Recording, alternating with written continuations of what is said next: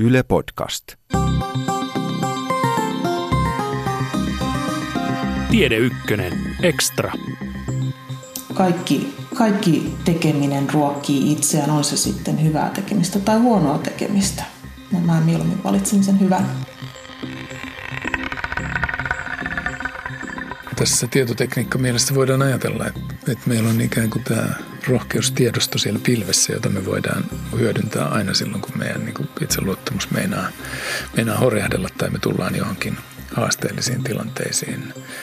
Tavalla tai toisella on olemassa lukematon määrä erilaisia mielikuvaharjoituksia siitä, että miten mä voin saada itselleni niitä asioita, mitä mä juuri tässä tarvitsen, jotta mä saan jonkun asian sitten onnistumaan. Teija Halonen, yksi onnellisuusharjoitus, mitä sä oot tehnyt, on, on sellainen kuin pilvi. Että sieltä otetaan sellaista, mitä kokee tarvitsevansa. Ilmeisesti hyviä asioita ennemminkin. Joo.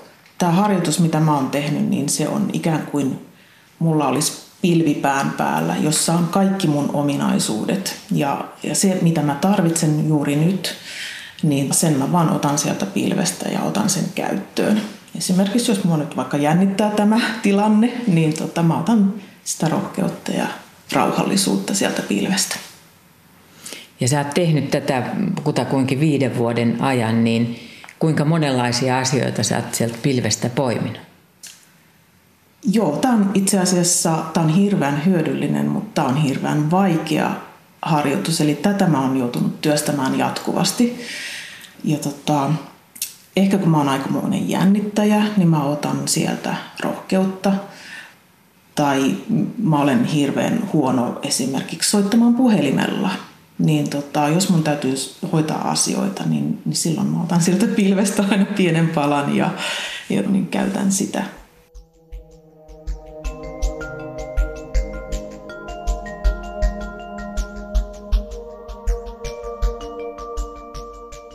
Tämä pilviharjoitus, niin mikä voisi olla semmoinen ihan konkreettinen asia, jossa sä nyt ottaisit jotain sieltä pilvestä, että mikä voisi olla semmoinen juttu? No mä tarvisin tota, tällä hetkellä rohkeutta. Mä, mun on tosi vaikea soittaa ihmisille ja mitä vieraampi ihminen, mitä vaikeampi asia tai, tai semmoinen asia, että mä joudun pyytämään, niin tota, semmoinen on mulle tosi vaikeaa. Mä, mä tarvisin rohkeutta. Ja nyt mulla on, nyt mulla on semmoinen tilanne, että mun on pitänyt jo jonkun aikaa soittaa tilapäishoitoon ihan uuteen paikkaan.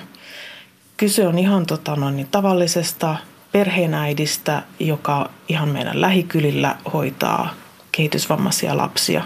Mutta silti se on mulle semmoinen, niin että au, mä, mä aina vaan, että no huomenna, huomenna. Mutta nyt mun täytyisi sitä rohkeutta sieltä pilvestä ottaa. Mikä siinä on se jotenkin se vaikeus? Nytkin sulla on ihan selkeä asia, selkeä syy, miksi sä soitat. Ja mikä siinä on se, mihin se rohkeus tarvitaan? Mä tarvitsen rohkeuden ihan siihen, että mä otan sen puhelimen esiin ja, ja painan, painan sitä vihreitä luuria – Eli tota, mä tiedän sen, että kun mä aloitan puhelun, niin sen jälkeen kun mä oon esitellyt itseni ja asian, niin kaikki sujuu ihan hyvin. Mä olen sit jo ihan luonteva, mutta se on varmaan jonkunnäköinen kramppikuume vähän niin kuin näyttelijällä. Ja, ja kun ei mulla ole mitään ulkopuolista sysääjää siihen, joka niin kuin tökkäisi mut sinne lavalle, niin, niin mä vaan sitä siirrän ja siirrän.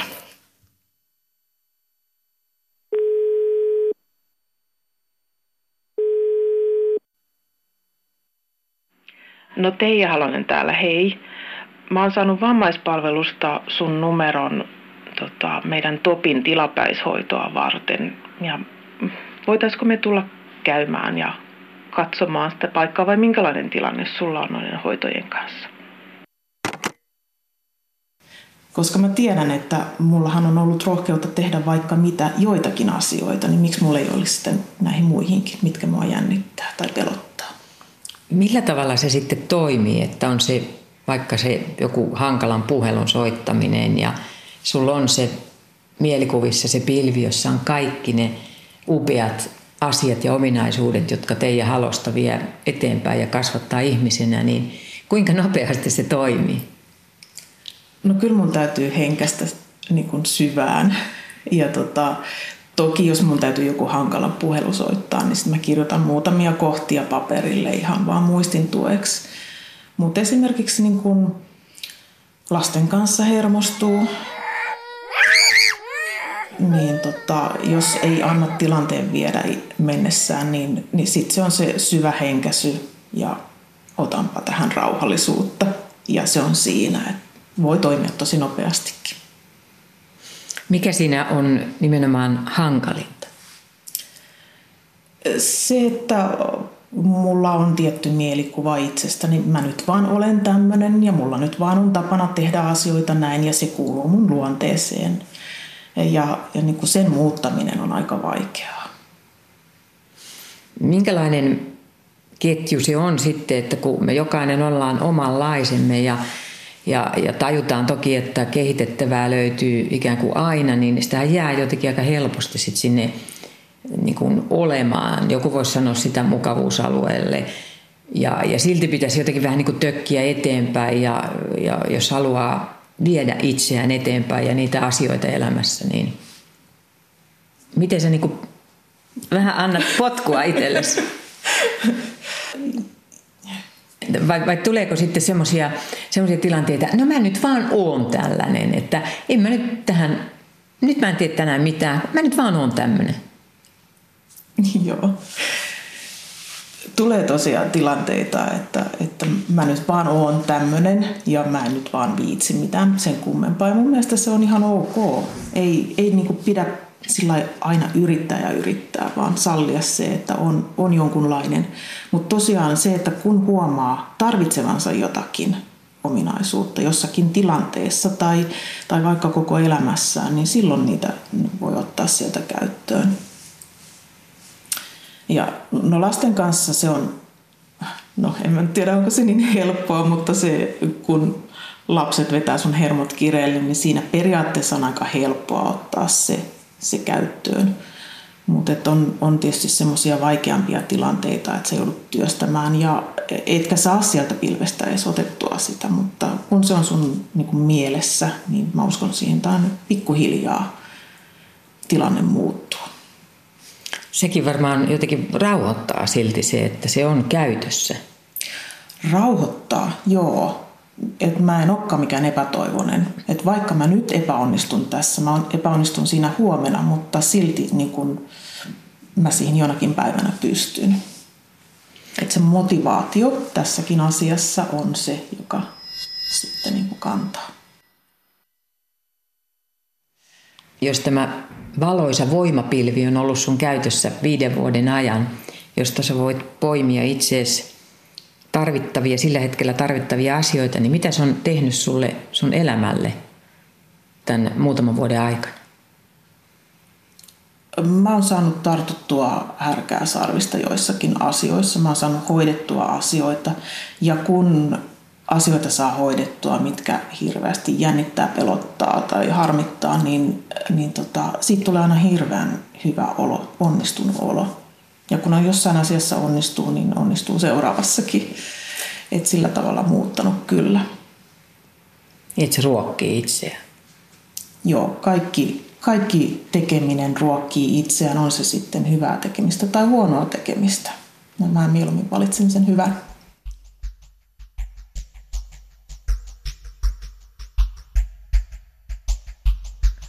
Pekka Arninsalo, tässä edellä Teija Halonen kuvasi aika hauskasti, että, että hänellä on hankalaa puhelujen soittaminen, niin hän ottaa rohkeutta pilvestä.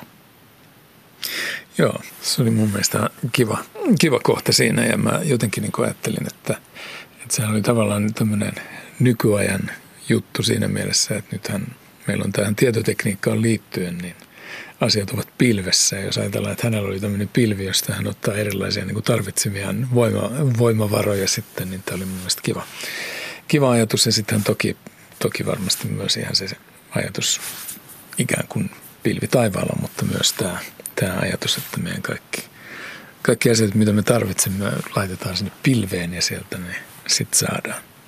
Niin siellä on sellaisia ominaisuuksia, mitä meiltä uupuu. Joo. Miksi ihmisen pitäisi jotenkin niin kuin sitten kehittyä? Koska ne omina rohkeus, se tuo meihin kuitenkin jotain uutta ja, ja miksi ei voi jäädä tällaiseksi ko? En, ensinnäkin tuossa pilvi, pilvijutussa mä ajattelin, että siinäkin mielessä tämä tieto, tietotekniikka-analogia, siis siinä, siinä mielessä, että, että ne asiat, mitä meillä on vaikkapa, me, jos meillä olisi nyt meillä olisi meidän tietoja pilvessä, niin sehän tarkoittaa, että ne jutut on siellä. Me ehkä välillä niin kuin ikään kuin kadotetaan se usko siihen, että ne asiat, asiat on meillä niin kuin olemassa ja sen takia niin kuin tavallaan se on hyvä, että me voidaan ottaa sieltä sitten käyttöön ja saada asiat sitä kautta rullaamaan. Että se oli mun mielestä mainio asia. No sitten nyt sä kysyit tästä kehittymisestä ja, ja, ja yksi mun mielestä kiinnostava ajatus, joka tässä on hiljattain ollut tanskalainen psykologi, jonka nimeä mä en nyt muistakaan, on kirjoittanut kirjan, jonka nimi englanniksi on Stay Firm, eli pysy lujana ja lopeta itsesi kehittäminen.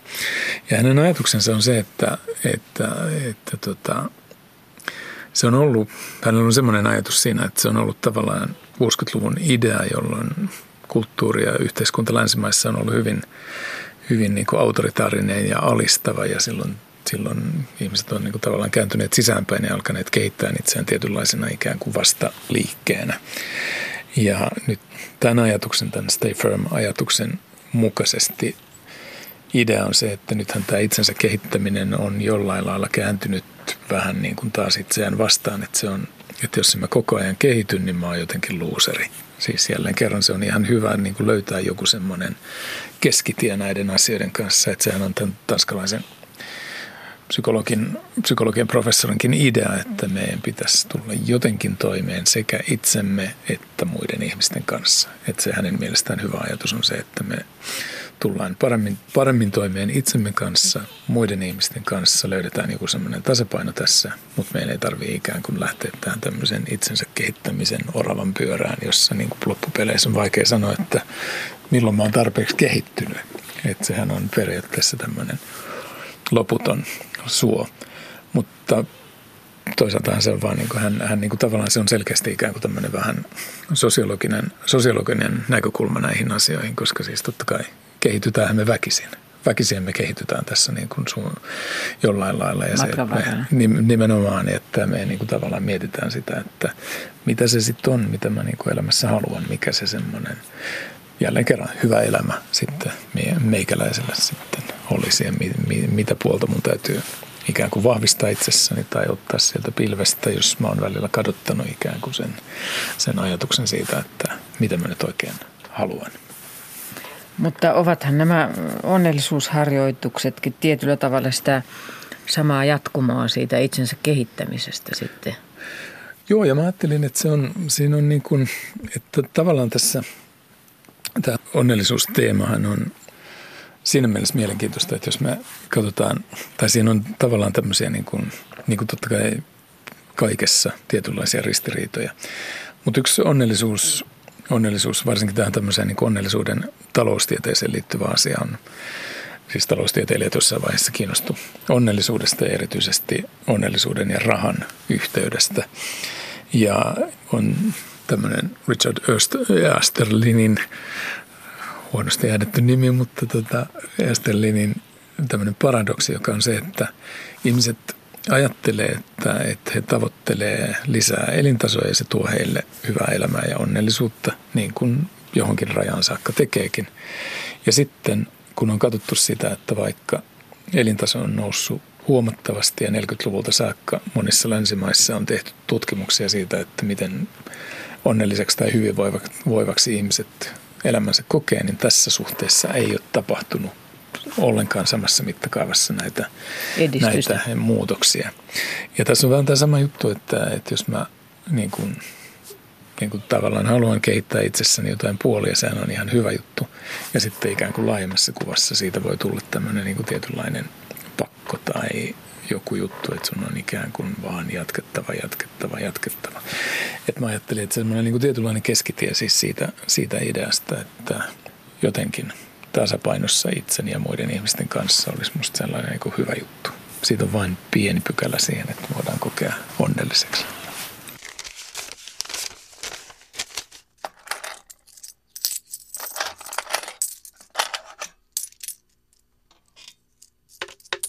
Kun meillä on tämä pilvi, josta voi ottaa niitä hyviä asioita ja ominaisuuksia, niin voiko sieltä sitten ottaa rahaa?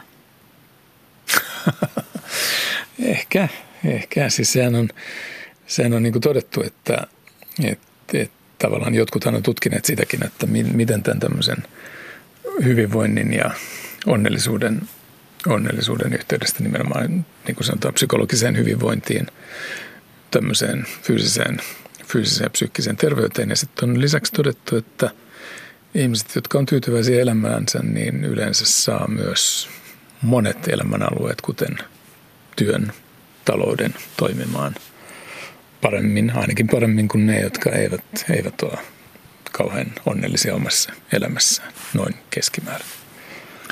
Edelleen tätä Sonja Lyby-Mirskiä tässä siteerataan, niin, niin siellä oli tällainen tutkimus, että – onnellinen ihminen on tuottavampi. Et siinä oli 300, vajaa 300 ihmistä ja heitä seurattiin puolentoista vuoden ajan ja he saivat esimieltään parempia arvioita ja palkkakin oli parempi kuin niillä, jotka eivät kokeneet itseään onnelliseksi.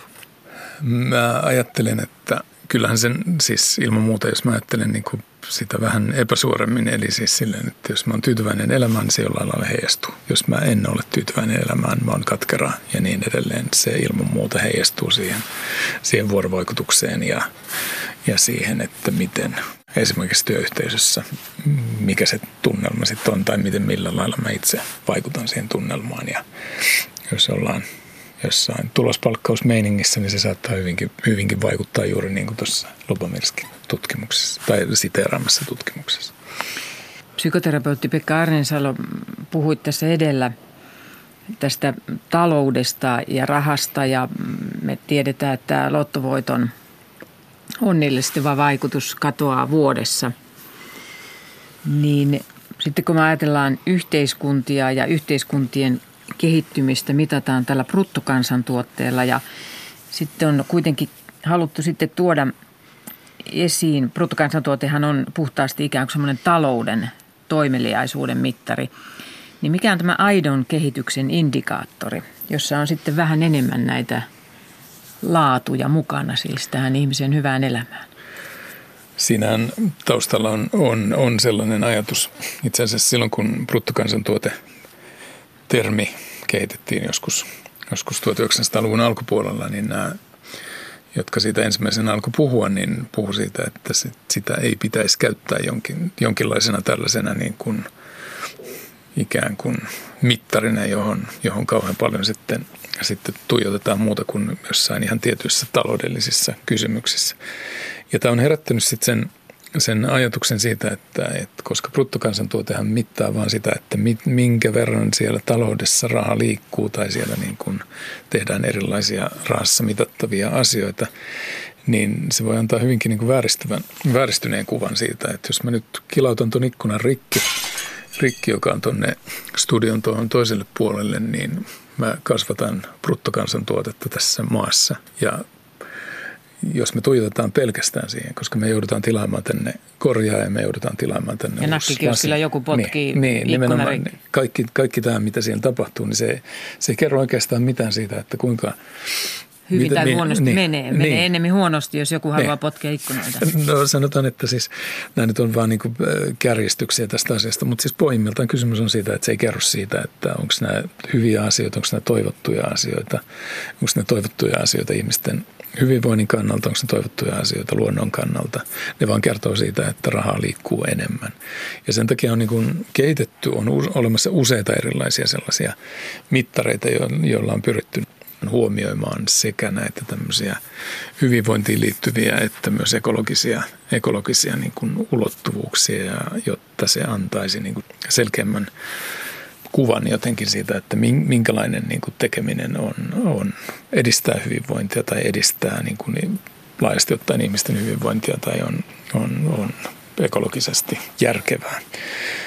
Tästä talouselämästä siis englantilainen taloustieteilijä Richard Layard on aikoinaan, aikoinaan nosti tämän, niin kuin tämän taloudellisen, taloudellisen puolen tästä, tästä onnellisuudesta esiin kirjassaan Happiness, joka on ensimmäinen painos ilmestynyt joskus 2004.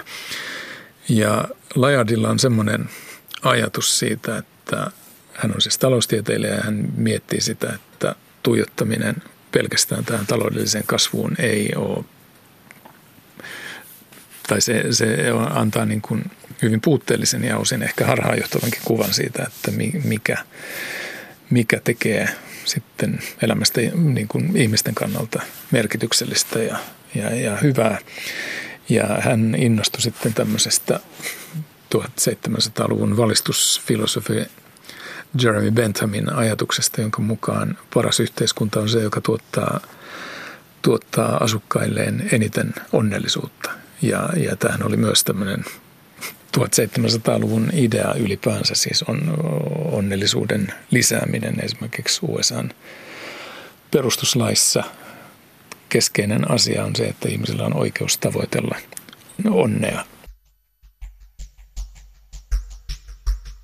Vuonna 2007 Ranskan presidentti Nicolas Sarkozy asetti työryhmän pohtimaan bruttokansantuotetta parempia mittareita yhteiskunnan kehityksen seurantaan. Tässä Stiglitzin komiteassa oli viisi taloustieteen nobelistia ja muita talouden ja yhteiskunnan tutkijoita.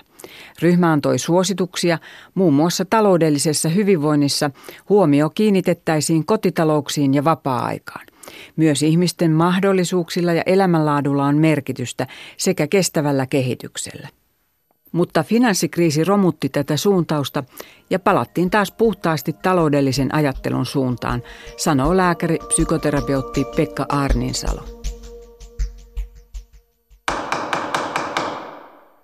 Ja tässä Richard Layardin onnellisuusideassa on se selkeä ajatus siitä, että kysymys ei ole vain minun onnellisuudesta, vaan ylipäänsä niin kuin meidän kaikkien onnellisuudesta, koska muiden ihmisten onnellisuus ei ole minulta pois, vaan se pikemminkin lisää, lisää meidän kaikkien onnellisuutta. Ja mä tykkään tästä Lajardin, Lajardin ideasta, että se ei ole pelkästään sitä, että miten minulla, vain, vain minulla menee hyvin, vaan miten se tavallaan se semmoinen laajempi, laajempi hyvinvointi on kaikkien edun mukaista.